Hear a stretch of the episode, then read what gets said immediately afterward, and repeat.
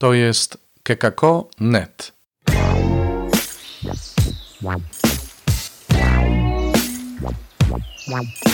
Poranny suplement diety.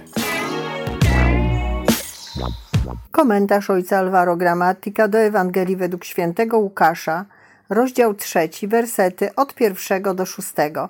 Na drugą niedzielę Adwentu, 5 grudnia 2021 roku. Było to w piętnastym roku rządów Tyberiusza Cezara. Gdy Poncjusz Piłat był namiestnikiem Judei, Herod tetrarchą Galilei, brat jego Filip tetrarchą Iturei i kraju Trachonu. Lizaniasz tetrarchą Abileny, za najwyższych kapłanów Annasza i Kajfasza skierowane zostało Słowo Boże do Jana, syna Zachariasza na pustyni.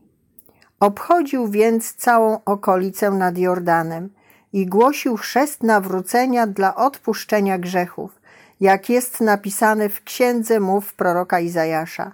Głos wołającego na pustyni: Przygotujcie drogę Panu, prostujcie ścieżki dla Niego. Każda dolina niech będzie wypełniona, każda góra i pagórek zrównane. Drogi kręte niech się staną prostymi, a wyboiste drogami gładkimi. I wszyscy ludzie ujrzą zbawienie Boże. Ten fragment Ewangelii przedstawia nam osobę i misję Jana Chrzciciela. Charakteryzują go dwie cechy: bycie prorokiem i głoszenie chrztu nawrócenia. Słowo stąpiło na Jana Chrzciciela i przemieniło go w proroka, to znaczy uzdolniło go do zobaczenia Mesjasza i wskazania go. Jego dar proroczy nie dotyczył niczego poza teraźniejszością. Bóg nawiedził swój lud i wszyscy ludzie ujrzą zbawienie Boże. On zapowiada tu i teraz Mesjasza. W związku z tym głosi nawrócenie. Ale jakiego nawrócenia wymaga Jan Chrzciciel? Wymaga, aby przyjąć decyzję Boga o wysłaniu dla nas swojego Mesjasza, Jezusa. Jest to nawrócenie nie tyle moralne, co dotyczące widzenia, dostrzeżenie Mesjasza już obecnego w naszym realnym życiu. Jego przepowiadanie miało miejsce w trudnych i niepewnych czasach, pod panowaniem Rzymu, kiedy Izrael nie był wolny. Pomimo przeciwności, które nie zapowiadały nic dobrego, Jan Chrzciciel miał odwagę wskazać, że błogosławieństwo było pośród jego ludu. W trudnych i niepewnych czasach obecne były światło i miłosierdzie.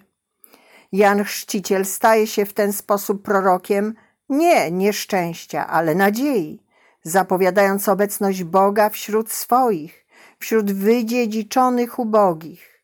Wskazuje on zamiar Boga, który chce utorować drogę swojemu ludowi, aby mógł bezpiecznie kroczyć i chce prowadzić go z miłosierdziem i sprawiedliwością, które pochodzą od Niego.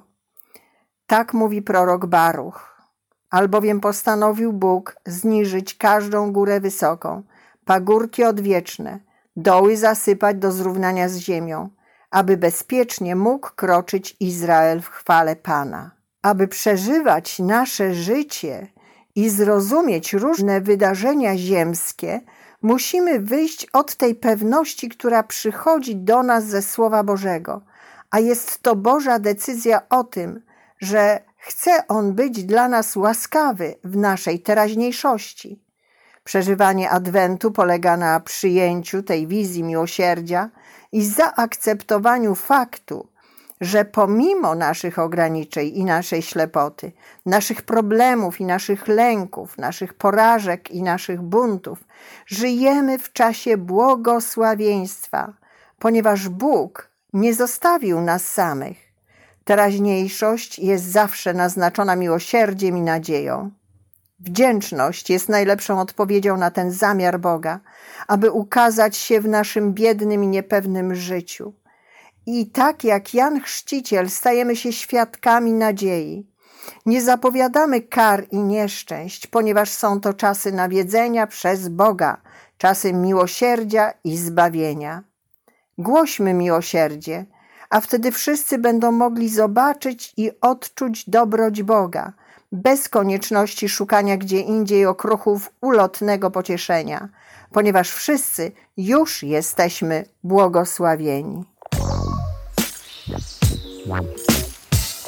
To był poranny suplement diety. Czytajcie Słowo Boże, dzielcie się nim, na przykład pisząc na adres redakcja małpa.kekako.net.